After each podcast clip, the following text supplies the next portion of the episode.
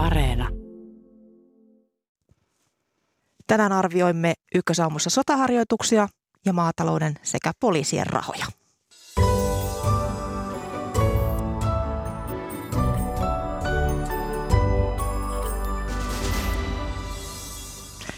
Kuten aamun uutisista on kuultu, Valko-Venäjällä alkavat tänään Venäjän ja Valko-Venäjän yhteiset sotaharjoitukset, jotka ovat saaneet lännen varpailleen.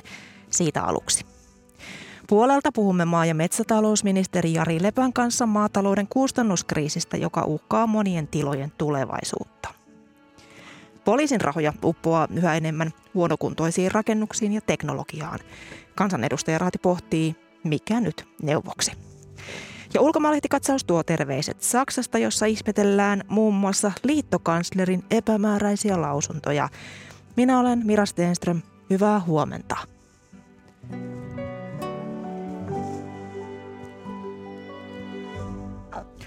Aluksi Venäjän ja Valko-Venäjän yhteisiin sotaharjoituksiin, jotka siis alkavat tänään.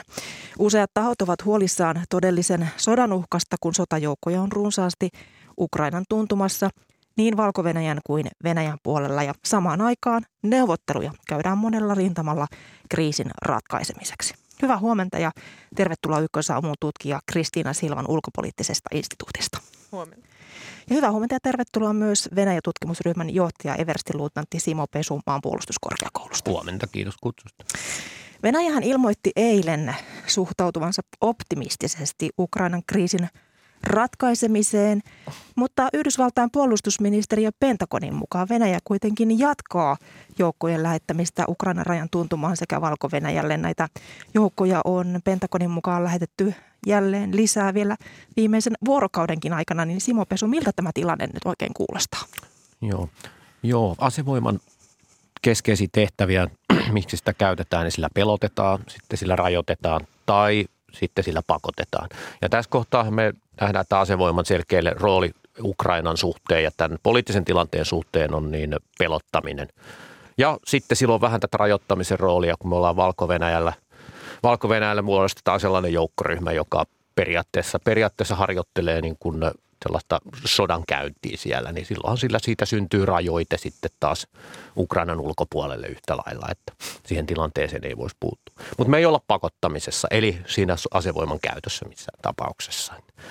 Onko ja, syytä olla huolissaan näistä liikkeistä? No huolihan on aina suhteessa siihen, kuka tuntee huolta mistäkin. Varmaan ukrainalaiset tuntee käytännössä huolta siitä, koska tämän koko liikkeen yksi tarkoitus on tuottaa pelkoa. Et voisin, voisin arvella, että ihmiset sitä pohtii, että mitä tämä tarkoittaa. Ja, mutta muuten sitten tässä, jos mä katson sotilaallista logiikasta, niin tämä on sotilaallinen harjoitus, joka on se Venäjän ja Valko-Venäjän, Valko-Venäjän niin, puolustusajattelun mukainen täysin. Täysin loogista. Paitsi, että se on vaan mittakaavaltaan ja ajaltaan niin erityinen, jolloin sillä syntyy tällainen pelottava ja, pakat, pelottava ja rajoittava vaikutus. No tätä katsotaan tätä mittakaavaa. Näihin yhteisharjoituksiin valko osallistuu noin 30 000 venäläissotilasta, mutta mitä tiedetään valko joukkojen vahvuuksista tässä harjoituksessa? No siinä on valko ja Venäjän, Venäjän sotilaallinen, sotilaallinen puolustus, eli Venäjä takaa valko turvallisuuden, turvallisuuden ja valko puolustus perustuu siihen, että Venäjältä tuodaan lisävahvistuksia. Heillä on yhteiset joukkoryhmät ja heillä on yhteinen ilmapuolustus.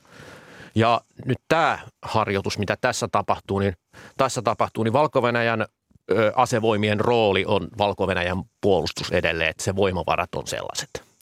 Eli me puhutaan että se valko ilmaisee, että silloin niin kuin kirjavahvuus on 65 000 sotilasta, mikä on varmasti sitten käytännössä pienempi. Ja heillä on semmoinen pieni ilmakuljetteinen joukkoryhmä, tuhansia sotilaita, joka on jatkuvassa valmiudessa. Muuten he joutuu reserviläisiin ottaa palvelukseen. Eli me, mutta nyt kun me puhutaan näistä lukumääristä, niin se on se lukumäärä, niin on mielekäs se konteksti siinä suhteessa, kun venäläiset tällä hetkellä harjoittaa tuo itäistä sotilaspiiristä niin merkittävän, merkittävän määrän tuota asevoimaa sinne.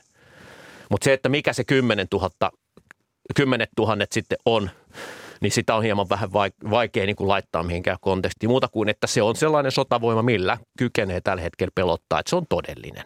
Se uhka on, on, on todellinen. No Kristiina Silvana, mikä on Valko-Venäjän rooli näissä harjoituksissa ja ylipäätään Ukrainaan kohdistuvissa uhkakuvissa? No valko presidentti Lukashenkahan on ö, riippuvainen Venäjän tuesta. Ja nyt oikeastaan se kysymys on se, että, että mitä Lukashenka voi ja haluaa antaa Venäjälle vastineeksi tästä tuesta. Ja mun vastaus on se, että ainakin symbolista tukea Lukashenka antaa hyvin mielellään. Ja tällainen äh, niin kuin asettautuminen osaksi tai niin kuin Venäjän rinnalle tässä äh, kriisissä on, on erittäin, on, on se mitä Lukashenka tässä tekee. Eli osoittaa Ukrainalle – olevansa Venäjän rinnalla. Mutta sitten mikä on tosi kiinnostavaa on se, että, että esimerkiksi vahvat kauppasuhteet, mitä on Ukraina ja valko välillä, niin ne on jatkuneet oikeastaan aika lailla ennallaan. Että, että väittäisin, että on tällä, tässä vaiheessa ennen kaikkea symbolista tämä niin kuin valko osallistuminen. Kuinka paljon valko sinun mielestä pystyy uhkaamaan, uhkaamaan esimerkiksi Ukrainaa?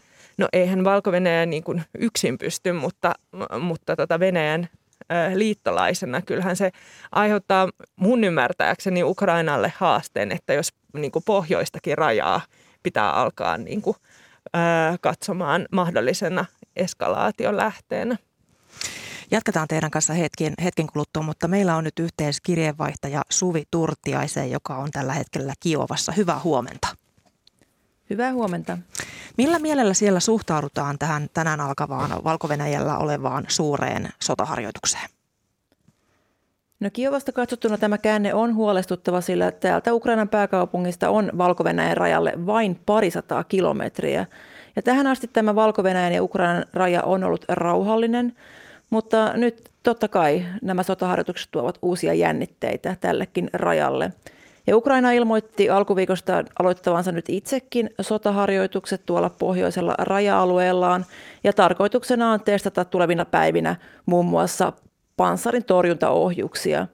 Mutta muuten tuo tie valko rajalta tänne Kiovaan on aika auki ja ilman vahvaa puolustusta, sillä Ukrainan joukoista valtaosa on tuolla itäisellä kontaktilinjalla ja etelämpänä – ja edes mitään tarkkaa tietoa näistä Ukrainan pohjoisalueen sotaharjoituksista tai siihen osallistuvien sotilaiden määrästä ei ole julkisuuteen annettu. No esimerkiksi EU on yhä halukas neuvottelemaan Venäjän kanssa Ukrainan kriisin ratkaisemiseksi, niin miten paljon Kiovassa uskotaan neuvottelutiehen tämän tilanteen ratkaisemiseksi? No Ukrainan johto puhuu totta kai diplomaattisen ratkaisun puolesta ja Mielipidekyselyiden mukaan valtaosa ukrainalaisista toivoo maan johdolta nykyistä jämäkömpää vastausta Venäjän uhalle sekä diplomaattista että puolustuksellista. Ja täällä Kiovassahan on rampanneet monet EU-poliitikot viime aikoina. Tällä viikolla kävi Ranskan presidentti Emmanuel Macron tavattuaan ensin Putinin Moskovassa ja ensi viikolla Kiovaan odotetaan Saksan uutta liittokansleria Olaf Scholzia samassa yhteydessä, kun tämä vierailee ensimmäistä kertaa Putinin luona. Sillä Putinhan ei tässä kriisissä itse puhu suoraan Ukrainan presidentin Zelenskin kanssa, vaan viestiä vievät ja tuovat nämä länsijohtajat – ja tänään on myös Berliinissä koolla tuo Normandia kokoonpano, eli Saksa, Ranska, Ukraina ja Venäjä. Eli diplomatian kierrokset käyvät kovilla, vaikka ratkaisu on vielä kaukana. No Ukrainahan on saanut aseapua länneltä, niin mitä arvioit, mikä on Ukrainan kyky vastata, jos sotaharjoitus muuttuisi hyökkäykseksi? No, Ukrainan armeija on oppinut ja kehittynyt selvästi nyt kahdeksan vuotta kestäneen Itä-Ukrainan sodan aikana – mutta totta kai huolimatta tästä Ukraina saamasta läntisestä aseavusta, niin Venäjä on sotilaallisesti ylivoimainen. Ja lisäksi Ukrainan poliittinen johto on verrattain kokematon. Ja mielipidekyselyissä ukrainalaisten enemmistö ei usko presidentti Zelenskin kykyihin johtaa maata, jos Venäjä todella hyökkää. Mutta Ukrainan johdon lausuntojen perusteella täällä ei pidetä hyökkäystä yhtä mahdollisena kuin esimerkiksi mitä Yhdysvaltain viesteistä käy ilmi. Ja Ukrainan johdon mukaan Venäjän joukot eivät tällä hetkellä tee sellaisia valmisteluja, joka mahdollistaisi hyökkäyksen nyt aivan lähiaikoina. Kiitos Suvi näistä tiedoista ja hyvää päivää jatkoa sinne Kiovaan. Ja jatketaan täältä studiosta käsin. Täällä on tutkija Kristiina Silvan ja everstiluutnantti Simo Pesu. Tuossa kuultiin tunnelmia Kiovasta ja, ja niin kuin tuossa Suvi kertoikin, niin Valko-Venäjän ja Ukrainan välinen raja on, on tällä hetkellä rauhallinen, mutta tuota, Simo Pesu, mikä, miten suuri riski on siihen, että tällainen jännitteinen tilanne eskaloituu vahingossa tällaisen sotaharjoituksen seurauksena? No varsin vähäinen. Jos ne, me puhutaan jos maan pinnalla puhutaan niitä joukoista, niin siinä on valtion raja välissä. Ja varmaankin se, se on täysin tietoista ja tarkoituksellista, jos se, sitä ylitetään jostakin syystä. Että, Eli tahallaan voi niin. käydä näin. No silloin, silloin me puhutaan niin kuin jonkun asteisesta sotatoimesta. Mutta nyt kun me katsotaan sitä tilannetta sitten, että venäläisillä on ollut viimeiset kahdeksan vuotta kolme sotatoimiyhtymää, jotka he ovat rakentaneet tuonne Ukrainan itärajalle, Donbassin alueelle ja sitten Krimille – nyt viime vuonna he harjoitteli neljännen sotatoimiyhtymän tuomista sinne Ukrainan koillispuolelle, Venäjän puolelle. Ja nyt tänä vuonna, nyt meillä on siellä pohjoisessa, pohjoisessa he tuo, he tuo viidettä sotatoimiyhtymää harjoittaa siellä niin me, kyllähän se niin kuin ukrainalaiset joutuu, me sotilaiden logiikka kulkee kyvyn kautta, että se kyky on meille se ratkaiseva kysymys, että se intentio siellä takana, takana se tahtotila, niin se, me ei sitä voida pohtia täysin, ottaa sellaisenaan. Me joudutaan varautumaan siihen kykyyn, niin kyllä Ukraina joutuu tällaisessa tilanteessa, niin he joutuu puolustustaa pohtimaan, pohtimaan sitä, että miten se olisi mahdollista järjestää. Sehän sitoo käytännössä niitä heidän, heidän puolustusresursseja, että he joutuu pohtimaan tämän tilanteen, on se sitten intentio mikä hyvänsä. Että. Niin tässähän äh, nyt presidentti Aleksandr Lukashenka on sanonut, että vain sota voi estää kansanäänestyksen valko uudesta perustuslaista. Niin, niin Kristiina Silvan, äh, kun tämä kansanäänestys, kansanäänestys on ilmoitettu pidettäväksi helmikuun viimeisenä sunnuntaina, niin, niin miksi tämä kansanäänestys on, on Lukasenkalle tärkeä ja tärkeä seurattava myös muualle maailmassa? Öö, erittäin hyvä kysymys. Sitten on itse asiassa keskustelu tutkijapiireissä, että onko tämä loppujen lopuksi Lukasenkalle niin tärkeää. Koska hän ei ole ollut vahvasti kummanpaan kummankaan niin kuin vanhan eikä uuden perustuslain kannalla ja oppositio, oppositiokin on ollut sitä mieltä, että paras tehtävä on tulla paikalle ja tärvellä se äänestyslipuke. Eli loppujen lopuksi tässä niin kuin uudessa perustuslaissa luotas Lukasenkalle mahdollisuus siirtyä syrjään presidentin virasta, mutta edelleen pysyä sitten vallassa käytännössä tällaisen yleisvalkovenäläisen kansan kokouksen puheenjohtajana. Mutta ihan hyvin Lukasenka voi pysyä vallassa myös vanhan perustuslain turvin. Tässä kun, kun ajatellaan niin tätä opposition asemaa esimerkiksi tällä hetkellä valko niin minkälainen se on? Mehän yhdessä vaiheessa seurasimme paljon, paljon maailma seurasi sitä, mitä oppositiolle kuuluu, mutta mitä siitä tiedetään tällä hetkellä, kun kaikki muu huomio on tässä Venäjän toimissa? No kyllä opposition ö, tilanne on erittäin tukala. Meillä on niin maanpaossa elävä oppositio, joka on lähinnä – lähinnä Liettuassa ja Puolassa on toimijoita, mutta maan sisäinen oppositio on, on lähtökohtaisesti vankilassa. Että siellä valko sisällä ei enää ole minkäännäköistä poliittista oppositioliikettä. Että siellä se niin kuin sortotoimet on nyt yltyneet siihen pisteeseen, että sosiaalisen median kommentista voi päätyä vuosiksi vankilaan. Ja tässä ilmeisesti tässä uudessa perustuslaissa, sikäli kun se tulee voimaan, niin sillä pystyttäisiin oppositiota sulkemaan ulos presidentinvaaleista. Joo, kyllä tämä on niin kuin yksi, yksi siellä ehdotettu ö, kohta on se, että, että ainoastaan henkilö, joka on asunut yhtäjaksoisesti yli 20 vuotta valko pystyisi ää, nousemaan maan presidentiksi, mutta jos tätä katsoo opposition näkökulmasta, niin itse asiassa, koska tämä koko ää, perustuslaki kansanäänestys on ei-legitiimi, niin sitten on myös ajatus siitä, että jos oppositio jollain tavalla nousisi valtaan, niin sitten myös tätä niin kuin perustuslakiäänestystä ei otettaisi ja uutta perustuslakia, jos se nyt hyväksytään, niin ei otettaisi huomioon. No tällainenkin arvio on esitetty, että uusi perustuslaki mahdollistaisi, että Venäjä voisi sijoittaa Valko-Venäjän maaperälle ydinaseita, niin Simon Pesu, minkälainen merkitys tällaisella asialla voi olla? Joo, ydinaseet on suurvaltojen välisten suhteiden niin hallintavälineet. Niille ei varsinaisesti niitä ole tarkoitettu käytettäväksi ja muuta, mutta se tuo poliittisestihan se sitoo valko hyvin tiukasti Venäjää, jos tällainen pelkästään jo tämä lausunto, että tällainen olisi mahdollista. Ja sitten sen jälkeen sillä voidaan erilaisissa suurvaltasuhteiden järjestelyissä, niin sen jälkeen tällä kyseisellä kortilla voidaan pelata, pelata sitten. Että semmoinen merkitys, merkitys sillä kyseisellä järjestelyllä. Että Venäjä ja valko se sotilaallinen suhde on hyvin, hyvin pitkä ja vakaa 30 vuoden kuluessa syntynyt.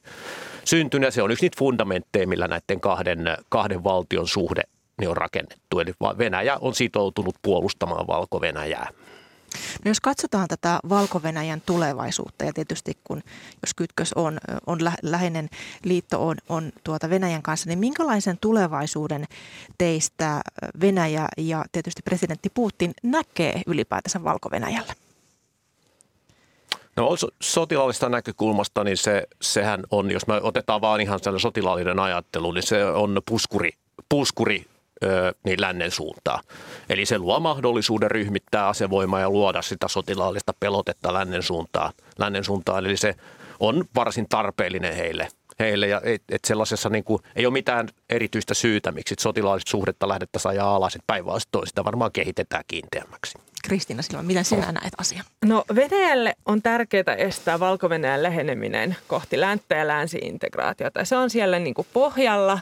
Nyt vaikuttaa siltä, että valko parissa jonkinnäköiset niin kuin eurooppalaiset arvot olisi nousussa. Eli Venäjällä on nyt tehtävä äh, se, että, että millä tavallaan näistä tästä niin kuin yhteiskunnallisesta arvopohjan muutoksesta huolimatta valko ei, ei liikkuisi senttiäkään – länttä kohti. Ja tässähän ulkoministeriöstä on itse asiassa vahvistettu Ylelle, että EU-maat ovat laatineet yhteisen vastauksen näihin Venäjän helmikuun alussa lähettämään tähän kirjeeseen, jossa Venäjä tivasi vastauksia näihin turvallisuuspoliittisiin vaatimuksiinsa ja NATO-maat myös valmistelleet oman, oman vastauksensa, että sitten nähdään tulevaisuudessa, mikä, mikä Venäjän reaktio tarkemmin ottaen on. Kristiina Silvan ulkopoliittisesta instituutista ja Simo Pesu maanpuolustuskorkeakoulusta. Paljon kiitoksia vierailusta Ykkösaamussa. Kiitos. Ja kerrotaan vielä, että jos aihepiiri kiinnostaa, niin tänään on mahdollista kysyä asiantuntijoilta Euroopan turvallisuuspoliittisesta tilanteesta Ylen chatista. Se alkaa 10.30 ja jatkuu tuonne puoli yhteen asti osoitteessa chat.yle.fi. Ja Radio Suomen päivän suorassa lähetyksessä ovat asiantuntijat keskustelemassa ja vastaamassa sitten yleisön kysymyksiin kello 11-12, 11-12. Eli silloin kannattaa olla siellä linjoilla mukana. Mutta sitten mennään seuraavaan aiheeseen. Suomalaiseen maatalouteen se painii kustannuskriisin kanssa. Meillä on nyt etäyhteys maa- ja metsätalousministeri Jari Leppään. Hyvää huomenta. Oikein hyvää huomenta. Mennään noihin kannattavuusongelmiin hetken kuluttua, mutta puhutaan aluksi ulkomaisesta työvoimasta maataloudessa. Nimittäin tuossa edellä, edellä puhuttiin äh, Ukrainasta, Ukrainan kriisistä ja näistä kansainvälisistä jännitteistä. Ja meillähän suomalaisille tiloille tulee ulkomaista kausityövoimaa muun muassa Ukrainasta, niin, niin, niin miltä tuo kausityövoiman saanti näyttää tulevalle kesälle tällä hetkellä? Kausityöntekijöitä odotetaan viime vuoden tapaan Suomeen noin 16 000 eh, henkilöä ja nuo käytännöt, joita meillä viime vuonna oli, ne jatkuvat, jollei sitten olennaisia muutoksia kolmasmaarajojen suhteen tapahdu ja me seuraamme kyllä erittäin tarkasti sitä tilannetta ja teemme kaikkemme, että kausityövoima saanti sitten varmistuu eh, myöskin tänä keväänä. No miten koronarajoitukset vaikuttavat sitten kausityövoiman tuloon? No, kausityövoiman pääsee Suomeen täydellä rokotesuojalla tai sitten, jos ei tätä rokotesuojaa ole, niin huoltovarmuuden kannalta nämä henkilöt on määritelty kriittisen työvoiman piiriin kuuluvaksi. Eli he pääsevät sitten tuolla, eh, tuolla omilla korona vaatimuksillaan, jota heille sitten maahantuloon on tänne. Ja viime vuonnahan oli samanlainen järjestelmä ja noilla koronatapauksia oli vain muutama, eli se on kyllä erittäin vastuullista toimintaa, jota siellä on, on sitten harjoitettu. Sitten mennään maataloutta koettelevaan kustannuskriisiin. Takana siis huono satovuosi anteeksi, sekä rehun ja lannoitteiden ja energian hintojen nousu. Niin miten vaikea, Jari Leppä, tilojen taloudellinen tilanne on nyt kasvukäyrän häämöttäessä?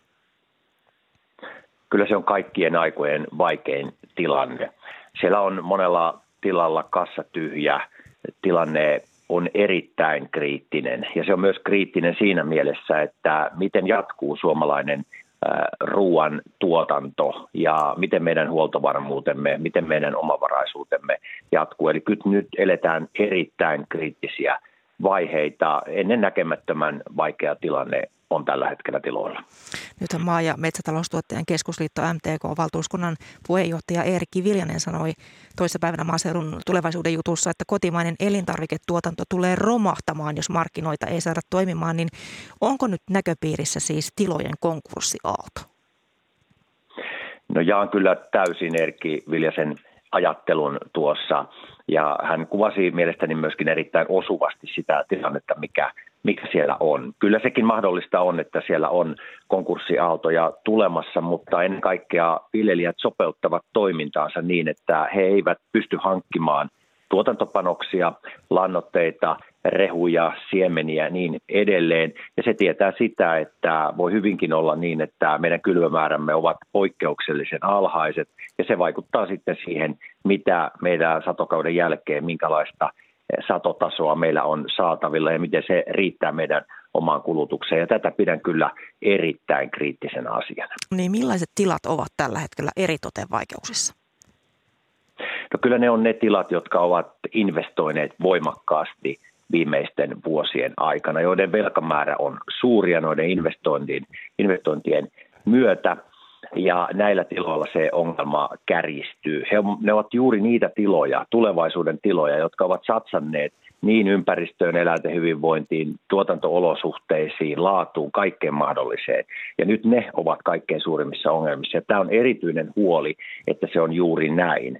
Ja sen vuoksi meidän on pakko markkinat saada toimimaan paremmin, jolta se ratkaisu tästä ilman muuta löytyy. Se on se toimi, jota pitää tehdä ja jota olen myös itse monen otteeseen painottanut. Ja markkinat tämän ratkaisevat. Totta kai valtio tekee kaikkensa, hallinto tekee kaikkensa – sen eteen, että tätä kriisiä helpotetaan, mutta ne varsinaisen ratkaisun avaamit ne ovat markkinoilla. Niin MTK on kritisoinut maa- ja metsätalousministeriötä tehottomuudesta tämän kustannuskriisin hoidossa, niin onko ministeri Jari Leppänin asioiden hoito ollut ministeriön virkakoneistossa nihkeää? Ei se ole ollut. Kyllä me olemme kaikkemme tehneet. Meillä on jatkuva vuoropuhelu myös MTKn ja muiden etujärjestöjen kanssa tämän asian osalta ja me olemme toteuttaneet niitä asioita, joita meidän roolimme kuuluu, niin nämä koronakriisin aikana väliaikaiset tuet, kompensaatiot sinne ja sitten maksuvalmiuslainat, jotka on tällä viikolla otettu käyttöön, jotka tuovat apua tähän tilapäiseen ongelmaan, tila, tilapäisesti tähän ongelmaan tiloille, jotka ovat kaikkein suurimmissa ongelmissa ja niin edelleen mutta kyllä se toimet, jota markkinoilla tapahtuu, on se kaikkein ratkaisevin. Tässä on kysymyksessä niin suuret rahat, jotka tässä epätasapainoisessa markkinassa tällä hetkellä sieltä viljelijäpäästä puuttuvat, että niitä ei voi toimia tai niitä ei voi paikata mikään muu kuin oikeudenmukainen, reilumpi markkina joka, jota se ei tällä hetkellä ole. Niin, päivittäistä varakauppa ryn toimitusjohtaja Kari Luoto esitti toissapäivänä Helsingin Sanomien mielipidepalstalla, että nopein apu tähän alkutuotannon kustannuskriisiin olisivat valtion kertaluonteiset korvaukset, joita pandemian aikana on maksettu muillekin sektorille, niin, mitä, mitä tuumaataan, olisiko näin? No, tämä on tämä kaupan ratkaisu siihen, että valtio pitää tulla, tulla tähän apuun. Pidän tätä erikoisena, koska muutoinkin kauppa seuraa mitä kustannus heidän omassa kustannusrakenteessaan tapahtuu, mutta he eivät lainkaan seuraa sitä, mitä tapahtuu tiloilla. Eli he eivät suostu maksamaan teollisuudelle sellaista hintaa, jotta teollisuus sitten pystyy maksamaan tuottajille. Otan yhden esimerkin. Onko liikaa, jos vaikkapa kananmunien osalta kaksi senttiä per kananmuna hintaa korotettaisiin? Onko se jollain tavalla liikaa? se vastaisi silloin sitä kustannusten nousua, rajua kustannusten nousua, jota tiloilla on tapahtunut. Tämä on esimerkki, mutta sen vuoksi kysyn tätä myöskin kaupalta ja olen moneen kertaan kysynyt ja vaatinut, että he myöskin toimivat sen mukaan, mitä he julkisuudessa sanovat. Ovat huolissaan asiasta oikein hyvä, mutta konkreettiset toimet puuttuu. Ja sen vuoksi on nyt hyvä, että siellä osapuolet, kauppateollisuus, tuottajat neuvottelevat yhdessä elintarvikemarkkinavaltuutetun kanssa ja lö- yrittävät löytää niitä toimia, joilla sitten sopimuskäytänteitä, hinnan tarkistuksia tehdään. Ja se on se keino, joka tässä auttaa. Ja tämä keino on hyvin nopea, jos se halutaan laittaa toimeen. Ja sitä tässä nyt nimenomaan perään, että näin myöskin tapahtuu. Valtiolla on omat toimenpiteensä ja me kyllä teemme niitä. Se on aivan selvä asia, että niitä myöskin tehdään, mutta ratkaisun avaimet, ne löytyvät tuolta markkinapuolelta. No niin, näistä tuloksista, neuvottelujen tuloksista on määrä kertoa maaliskuussa, mutta onko, miltä se nyt tällä hetkellä näyttää, onko tätä kautta tosiaan löytymässä ratkaisua kannattavuuskriisiin? No, toiveet on ilman muuta sen kaltaiset, että löytyvät. Ja olen sanonut aikaisemminkin julkisuudessa, että jos ei löydy, niin sitten me teemme siihen säädöksiä, jolla ne samaiset paremmat kauppakäytänteet, sopimusten aikataulut, sopimushintojen tarkistukset ja muuten, miten ne voitaisiin tehdä. Pidän näitä täysin välttämättömänä, mutta haluan vielä uskoa siihen, että nuo markkinaosapuolet löytävät ratkaisun parempien toimintatapojen löytämiseksi, jotta sitten tilojen taloustilanne saataisiin helpottumaan. Normaali markkinatalous toimii siten, että kohonneet kustannukset saadaan sitten vyörytettyä ketjussa eteenpäin, mutta tällä elintarvikemarkkinapuolella se ei tunnu toimivan. Ja tämä on erikoinen asia, kun verrataan siihen myöskin siihen laatuun, kestävyyteen, turvallisuuteen, ympäristö- ja eläinten hyvinvointiin ja niin edelleen, jotka Suomessa on aivan maailman kärkeä. Ja siitä huolimatta meillä täällä myydään pulkkituotannon hinnalla ja kauppa haluaa ostaa pulkkituotannon hinnalla. Ja tämä on mielestäni hyvin suuri epäkohta myöskin, että puhutaan arvostuksesta, mutta sitten kuitenkaan näillä laatutekijöillä, näillä kestävyystekijöillä ei merkitystä ole. Ja tätä pidän kyllä hämmentävänä tällä hetkellä, joka on se toinen korjattava, korjattava paikka noiden sopimuskäytänteiden lisäksi. Vielä tähän loppuun kysyn, kun koronapandemia on mediatietojen, lisää, äh, mediatietojen mukaan lisännyt erilaisten lähiruokapiirien suosiota, niin, niin miten hyvin eri tuottajat pystyvät sitten siirtämään näitä tuotantokustannusten nousua niin elintarvikeketjussa eteenpäin? No nuo suoramyyntitilat, yritykset ovat varmasti tässä, jos se kauppa on vaan käynyt. Niissähän on osa sellaisia, jotka myös myy esimerkiksi ravintoloille, jolloin se ongelma on tullut heti heille vastaan, koska ravintolatoiminta on ollut rajoitettua. Mutta jotka myyvät suoraan kuluttajille, he ovat pystyneet tämän hinnanmuodostuksen ottamaan huomioon, tai kustannusten muodostuksen ottamaan huomioon, mutta tätä mahdollisuutta ei läheskään kaikilla tiloilla ole. Ja siksi perään tätä markkinoiden toimivuuden kohentamista ja parantamista, jotta viljelijät selviävät, jotta suomalainen ruoantuotanto selviää jatkossakin, jotta meillä on sitä suomalaista ruokaa myös tulevaisuudessa. Maa- ja metsätalousministeri Jari Leppä, paljon kiitoksia haastattelusta. Ja kerrotaan vielä se, Kiitoksia ja kerrotaan vielä se, että keskustelu näistä kauppamarkkinoista jatkuu huomenna ykkösaamussa. Silloin puhutaan nimittäin kaupan kilpailuista, kilpailusta ja uusista toimijoista kaupan kentällä. Mutta se on huomenna se. Kannattaa kuunnella.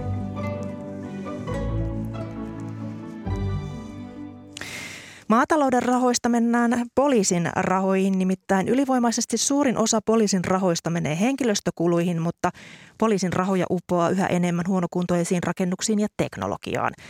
Poliisin määrärahojen käytöstä ja rahojen riittävyydestä tehty selvitys esiteltiin eilen ja nyt katsomme tuloksia kansanedustaja Raadin kanssa.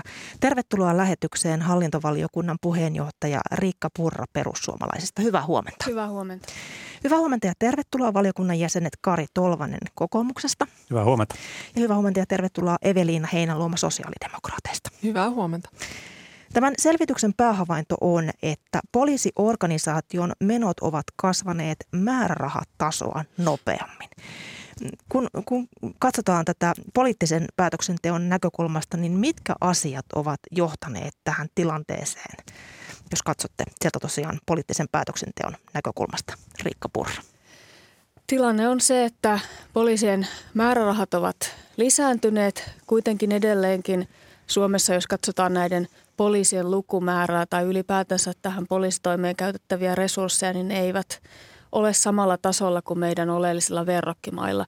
Mutta mikä sitten aiheuttaa tätä eräänlaista kustannusten epäsuhtaa, niin se liittyy juuri näihin toimittajan mainitsemiin toimitiloihin ja ICT-menoihin. Ne valitettavasti vuosi vuodelta vievät yhä enemmän. Nämä kustannukset eivät ole pääosin lainkaan hallinnassa. Ja tämä on sitten sellainen tekijä, joka vaikuttaa siihen, että jostain muualta on joustettava. Ja mikäli muualta ei voida joustaa, niin paineet kohdistuvat sitten henkilöstöön tai sellaisiin hankintoihin, jotka eivät ole aivan välttämättömiä. Ja tämä on se rahoituksen todellisuus, joka esimerkiksi hallintovaliokunnalle on ollut vuosikausia selvillä. Me olemme saaneet omissa selvityksissämme ihan nämä samat tiedot esille niin tällä kaudella kuin aiemminkin. Kari Tolvanen, sinä olet koulutukseltasi poliisi sinulla on poliisitausta, niin, niin mit, mitä ajattelet tästä selvityksestä nyt, että rahoja menee enemmän ja enemmän sinne huonokuntoisiin rakennuksiin ja teknologiaan? No siis se on loistavaa, että tämä selvitys tehtiin, kun nythän poliisia ei ole valittavasti uskottu poliisiylijohtaja Seppo Kolehmainen on pitkään puhunut näistä asioista. Miksi ei ole uskottu? Eikä no, riitä pa- sananvoima? No valitettavasti eduskunnassa ja ministeriöissä, etenkin valtiovarainministeriössä on ollut semmoinen, olen kuullut arvostetuilta edustajilta maininna, että miksi se poliisi aina ruikuttaa rahasta, eikö niille mikään riitä, mihin se hassaa rahansa. Nyt meillä on arvostetut selvityshenkilöt tehneet tämän selvityksen, niin nyt se pitää paikkansa, mitä poliisi on sanonut, mitä me hallintovaliokunnassa olemme lausuneet. Sekä jo 2015 sain vetää parlamentaarista työryhmää, jossa olivat kaikki eduskuntapuolueet edustettuina. Jo silloin totesimme, että poliisin perusrahoitus on täysin riittämätön, sitä pitää lisätä ja sen pitää olla pitkäjänteisempää, jopa hallituskausien ylimenevää. Tämä on ihan niitä asioita, mitä on jo toistettu ja nyt kun meillä on ulkopuoliset loistavat selvityshenkilöt tämän tehneet, niin nyt minä ainakin odotan sekä poliittisilta päättäjiltä että ministeriöitä toimenpiteitä asian tiimoilta. Evelina Heinäluoma, tässä niin poliisiorganisaatio on kritisoinut eduskuntaa siitä, ettei poliisihallituksen toistuvia huolen, huolen osoituksia tästä organisaation toimintakyvystä ole, poliisiorganisaation toimintakyvystä ole otettu tosissaan, niin Miten sinä selität ja ymmärrät tämän tilanteen? Miten me voimme olla tämmöisessä tilanteessa?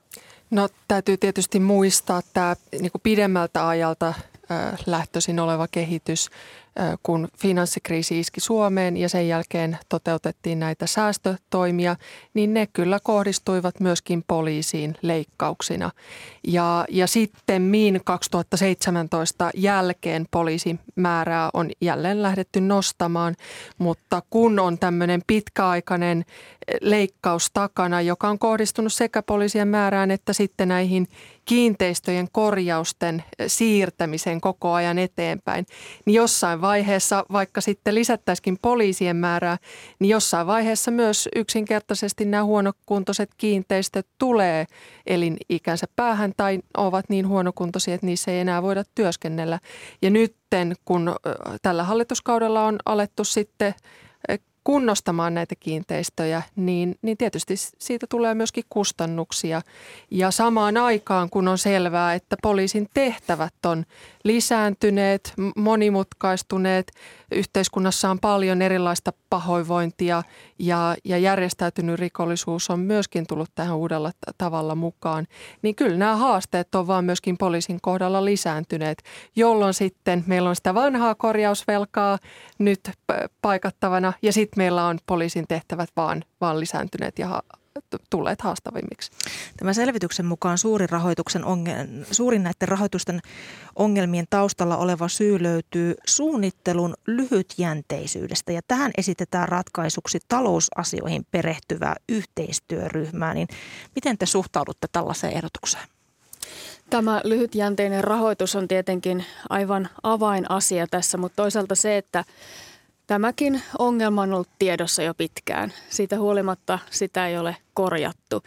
Eli vuodesta toiseen poliisi joutuu jossain vaiheessa käynnistämään kampanjan sekä suuren yleisön suuntaan että tietenkin hallitukseen ja eduskuntaan, jotta se saisi lisäbudjeteissa ää, lisää rahoitusta, jotta se kykenisi hoitamaan toimintansa, jotta se ei joutuisi käynnistämään YT-neuvotteluita ja niin edelleen. En, en valitettavasti usko siihen, että jälleen uuden ryhmän perustaminen tätä asiaa auttaisi.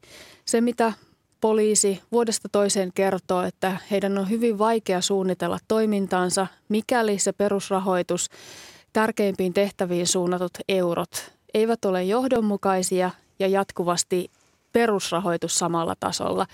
Eli ylipäätänsä minkälaisen suunnitelman tekeminen, se on hyvin vaikea tietenkin julkishallinnossa ja valtion virastoissa ylipäätänsä, mikäli ää, ei ole koskaan tietoa, että onko rahaa tulossa tällä kertaa vai ei. Ja tämä tällainen pikkuhiljaa kuristaminen on valitettavasti poliisin kohdalla hyvin arkipäivää. Se, että valtiovarainministeriö toisaalta saataisiin ymmärtämään nämä asiat, joita sisäministeriö ja esimerkiksi hallintovaliokunta on pitkään kertonut, niin se on sitten aivan toinen asia, mutta sitäkään ongelmaa ei selvitysryhmällä ratkaista. No jos kuitenkin tämmöinen ryhmä nyt sellaista on ö, esitetty, niin jos sellainen voitaisiin perustaa, niin mi- mitä se teidän mielestä voisi tehdä käytännössä? No, no kun nyt lukisi vaikka sen parlamentaarisen työryhmän 2015 raportin. Siitä eli, aloitetaan. Niin, siitä aloitetaan, että me silloin kaikki eduskuntapuolueet haluaisimme pitkäjänteisyyttä, yli vaalikausien menevää ohjelmaa. Ja nythän tilanne on se, että tulevat hallitusneuvottelut, tai jos tänä vuonna hallitus päättää perustaa parlamentaarisen työryhmän, on aika ison asian edessä. Poliisirahoituksesta tiedämme, mikä tilanne on. Pelastajat ovat pulassa, sieltä puuttuu 80 miljoonaa rahaa, poliisista puuttuu 90 miljoonaa rahaa, hätäkeskuspäivystäjät hädässä, tullilla, rajavartiolaitoksella ei mene hyvin. Sitten mennään oikeudenhoidon puolelle syyttäjät, tuomioistuin, vankilaviranomaiset, kaikki tarvitsevat lisää rahoitusta. Eli nyt pitää tulevissa hallitusneuvotteluissa viimeistään katsoa, mikä on se suomalaisen, suomala, yksittäisen kansalaisen turvallisuuden oikeudenhoidon taso. Ja jos ei siihen löydy rahaa, sen jälkeen on poliittisen päättäjän eli hallituksen ja eduskunnan tehtävä päätös, mitä tehtäviä esimerkiksi poliisi jättää hoitamatta. Se, ne kaikki vaativat lainsäädännöllisiä toimia ja poliisihan on esittänyt jo pitkään muun muassa esitutkintapakon poistamista, erilaisten tehtävien siirtämistä, muun muassa vankikuljetuksen tuomioistuimen oikeudenkäyntien turvaamiset ynnä muut. Kyllä siinä on paljon tehtäviä päihtyneiden käsittely, onko se poliisin hommaa. Sitten pitää karsia tehtäviä, jos rahaa ei liity. Se ei koske pelkästään poliisia, vaan kaikkia viranomaisia. Tämä on laaja kysymys. No kun tässä Kari Tolvanen luettelee tätä pitkää listaa, että ketkä kaikki ovat rahaa vaille ja muun muassa poliisi, poliisi siellä mukana, niin pystytäänkö tälle asialle tekemään, Elina Heinäluoma, jo tämän kevään hallituksen sisäisissä neuvotteluissa jotakin? No tällähän on nyt jo tämän hallituskauden aikana tehtykin ja poliisin rahoitusta on, on koko ajan lisätty. Ja, ja kun, kuten kerroin, niin tietysti kun taustalla on pitkään ollut tämmöinen krooninen rahoitusvaje ja isot leikkaukset, niin ei sitä yhdessä vuodessa saada, saada takaisin korjattua riittävälle tasolle. Mutta, mutta kyllä tässä selvityksessä oli mielestäni ihan, ihan hyviä suosituksia, joita, joita toivon, että, että nyt sitten tarkasti harkitaan ja otetaan tarkoituksenmukaisella tavalla käyttöön. Esimerkiksi tämä rahoituksen jakaminen näihin eri kohteisiin, että selkeästi on henkilöstömenot erikseen, on, on sitten näihin remontteihin, korjauksiin menevät rahat ja ICT-menot, niin, niin tämä toisi enemmän läpinäkyvyyttä ja, ja ajattelen myös, että päättäjille se olisi silloin selkeä, selkeä valinnan paikka, että kun e, et voi jättää – jotain osaa kokonaan huomioimatta, niin silloin poliittinen päätöksentekijä kantaa myöskin sen vastuun, että, että jos joku palikoista jää vähemmälle rahoitukselle, niin, niin silloin täytyy tehdä niitä poliittisen päätöksentekijän taholla niitä valintoja, että mitä priorisoidaan ja mitä jätetään vähemmälle. Ja sitten on erikseen myöskin nämä tota, mainitut niin kuin lakihankkeet, että tässä selvityksessähän yksi havainto oli myös se, että päätöksentekijä ei ole riittävästi arvioinut näiden uusien lakisääteisten tehtävien vaikutuksia poliisin resursseihin. Ja, ja se tulee kyllä, ja toivoisi tietysti, että se olisi vahvemmin osana kaikkea lainsäätämistä, että arvioidaan riittävällä tavalla myöskin niitä vaikutuksia esimerkiksi resursseihin. Niin tässä Evelina Heinäluoma sanoi juuri tämä konkreettinen ehdotus, mikä sieltä selvityksestä löytyy, eli, eli tämä poliisiorganisaation talousarvion täsmentäminen sillä tavalla, että kulut jaettaisiin henkilöstökuluihin, tilakustannuksiin, ICT-kuluihin ja muihin hankintoihin. Miksi tällaista jaottelua ei ole tehty aikaisemmin? No kyllä tällaisia jaotteluita on tehty aikaisemminkin. Hallintovaliokunta on näihin hyvin paljon keskittynyt ja näitä eri alueita, esimerkiksi senaattikiinteistöjen kiinteistöihin liittyviä ongelmia käsitellyt myös muissa yhteyksissä. Mutta tämä on ehdottomasti hyvä suunta, mikäli tästä otetaan tällainen vallitseva malli sille, miten jatkossa toimitaan. Mutta kun sekään ei ratkaise tätä pohjalla olevaa asiaa, vaikka ähm, rahoitus suunniteltaisiin näiden neljän kokonaisuuden ympärille, niin mikäli sitä rahoitusta ei ole riittävästi kattamaan sekä paisuvia ICT-menoja, ää, toimitilakustannuksia, sisäilmaongelmia, poliisin uusia tehtäviä, jatkuvasti lisääntyvää ja haasteellisemmaksi muuttuvaa toimintaympäristöä, poliisien lukumäärän lisäämistä ja niin edelleen, ja rahoitus ei riittävästi seuraa, niin ongelma on tismalleen sama. Tämä, mitä Kari Tolvanen tässä aiemmin kertoi, että kun nämä rahoituksen ongelmat koskevat kaikkia sisäisen turvallisuuden sektoreita, toisaalta me tiedämme, että meidän hyvinvointijärjestelmämme sote esimerkiksi kärsii vastaavista ongelmista. Tämä on ylipäätänsä kokonaisuus, joka koskee lopulta sitä, mihin tässä maassa laitetaan veronmaksajan rahoja on päivän selvää, että meidän pitää keskustella siitä, mitkä ovat tärkeysjärjestykset, mihin meidän yhteiskunnan turvallisuus, meidän kansalaisten oma hyvinvointi, mihin ne kuuluvat tässä paletissa. Kaikkeen ei ole mahdollista laittaa rahaa. Valtiolla, kunnilla, alueilla on liikaa lakisääteisiä tehtäviä. Rahat eivät riitä. Riikka Purra, hallintovaliokunnan puheenjohtaja ja jäsenet Kari Tolvanen ja Evelina Heinäluoma. Paljon kiitoksia vierailusta Ykkösaamussa varmasti tässä riittää puimista myös jatkossa. Paljon kiitoksia. Kiitos. Kiitos. Kiitos.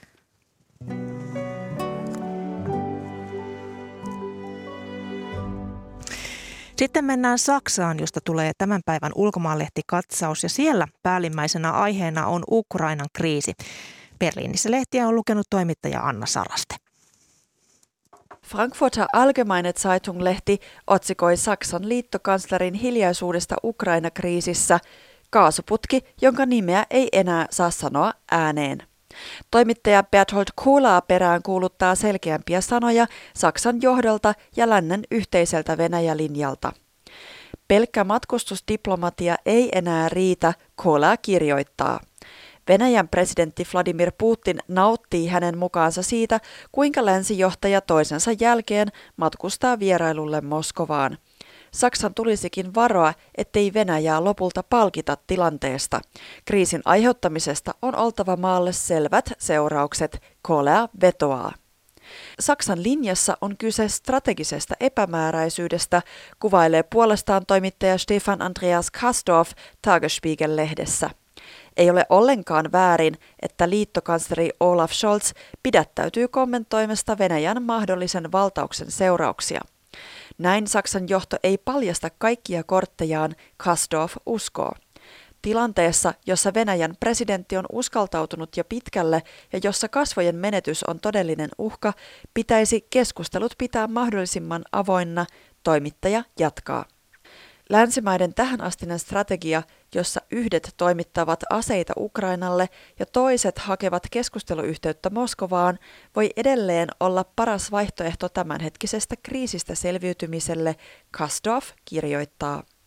Myös Süddeutsche Zeitungin kirjoituksessa kritiikkiä Olaf Scholzin Ukraina-linjaa kohtaan pidetään ylimitoitettuna – Eurooppalaiset valtiot yhdessä Yhdysvaltojen kanssa ovat laatineet muistion pakotteista, jotka astuisivat voimaan, jos Venäjä hyökkää Ukrainaan. Pakotteiden yksityiskohtia ei tulisi kuitenkaan paljastaa julkisuudessa, arvioi Süddeutschen kirjoittaja Stefan Cornelius. Scholzin lausuntojen tulkinnanvara tekee seurauksella uhkaamisesta toistaiseksi uskottavampaa, hän kuittaa. Cornelius uskoo silti, että Saksan liiallinen riippuvuus Venäjästä energiantuonnissaan on muutettava pikimmiten nyt meneillään olevan kriisin kuin tulevaisuudenkin kannalta. Ukraina-kriisin rinnalla saksalaismediaa puhuttavat myös uusimmat käänteet maan koronapolitiikassa. Tervetuloa takaisin koronakaaukseen, otsikoi esimerkiksi Redaktionsnetzwerk Deutschland-sivusto. Toimittaja Sven Schulz kuvailee Bayerin osavaltion alkuviikon ilmoitusta siitä, ettei se aio toteuttaa Saksan parlamentin päättämää rokotuspakkoa hoitohenkilökunnalle vaarallisena. Jo päätettyjen lakien kyseenalaistaminen antaa vain lisää sytykettä koronatoimet kyseenalaistaville mielenosoittajille, Schulz sanoo kirjoituksessaan. Pandemiapolitiikka on muuttunut valtaosalle kansasta yhden tekeväksi, kirjoittaa puolestaan toimittaja Christine Dankpa Berliner Zeitung-lehdessä. Kolmannen koronavuoden alussa miltei kukaan ei osaa tarkalleen kertoa, mitkä juuri nyt voimassa olevat koronatoimet ovat tai ennen kaikkea miksi ne ovat voimassa. Dankparin mukaan tämä johtuu siitä, ettei monilla toimilla yritetä suojella kansalaisten terveyttä, vaan ne on päätetty terveysviranomaisten ylikuormituksen takia. Pääkaupunki Berliinissä esimerkiksi luovuttiin ravintolakävijöiden yhteystietojen keräämisestä, koska niitä ei ehtinyt kukaan kuitenkaan tilastoida, toimittaja kuvailee. Dankparin mielestä Bayerin linjaus rokotuspakosta luopumisesta, jolla piti tarjota suojaa yhteiskunnan haavoittuvaisimmille, näyttää, kuinka poliitikot ovat hyvästelleet yhteisen tavoitteen pandemian selättämisestä. Zeit-lehti puolestaan selvitti koulu- ja tarhaikäisten lasten vanhempien tuntemuksia pandemia-arjesta. Lukijakyselyyn vastanneita satoja vanhempia kuvaa parhaiten väsymys, lehti kirjoittaa analyysissään. Vanhempia painaa eniten vaikeiden päätösten tekeminen. Kun vastakkain ovat tartuntavaara ja omien lasten henkinen hyvinvointi, ei kellään tunnu olevan oikeita vastauksia, Zeit-lehti kuvailee. Vanhemmat toivovat parempaa etäopetusta, vähemmän kokeita sekä selkeämpiä toimintaohjeita, mitä tulee lasten harrastustoimintaan, lehti summaa kyselyn vastauksia. Berliinistä Anna Saraste. Näin saksalaislehtien terveisistä. Kello on paria minuuttia vaille yhdeksän. Seuraavaksi vuorossa on radio-uutiset, mutta kerrotaan tässä välissä, että kanssani tätä lähetystä ovat tehneet Päivi Daal ja Veera Sinervo. Tuottajana on ollut Tarja Oinonen ja äänitarkkailijana Pasi Ilkka. Kuuluttaja Tuija Kurvinen, hyvää huomenta. Huomenta. Minkälaisista äänimaisemista nautimme sitten loppupäivän? No muistojen Boulevardille käydään heti yhdeksän uutisten jälkeen ja tunnin kuluttua kymmeneltä Juha Virtasen taloushistorian aiheena on muoti – se on vakavaa leikkiä, sanoo lähetyksen vierastylisti Minttu Vesala.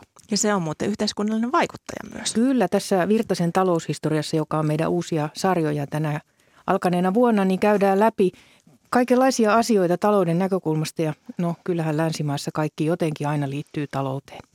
Ilmaisetkin asiat. Kyllä. Ja 11 Aki Ylisalomäki esittelee ja soittaa uusia levyjä – ja Markus Leikolan Totuudet ja todellisuudet sarja jatkuu puolen päivän uutisten jälkeen ja tänään aiheena eläinten todellisuus. Se on sama ja eri kuin ihmisten. Ja kaikki eläinten omistajat kyllä tietävät, että näinhän tuo on. Politiikkaradiossa kello 13 suoran lähetyksen aiheena on työmarkkinoiden sopimus ja sopimistilanne. Linda Pelkonen toimittaa ja vieraina Markus Lahtinen Pellervon taloustutkimuksesta ja Aki Kangasharju Etlasta. Ja vielä vinkkaan, että Kulttuuri Ykkösessä on vieraana oikeushammaslääkäri Helena Ranta. Äh, hänen sitä kertova uusi dokumentti Sodan viimeinen sana Kosovon kriisistähän on nyt ensi illassa. Se kannattaa varmasti katsoa. Paljon kiitoksia näistä Tuija. Ja Ykkösaamun lähetys päättyy. Minä olen Mira Stenström ja toivotan sinulle oikein mukavaa torstai jatkoa.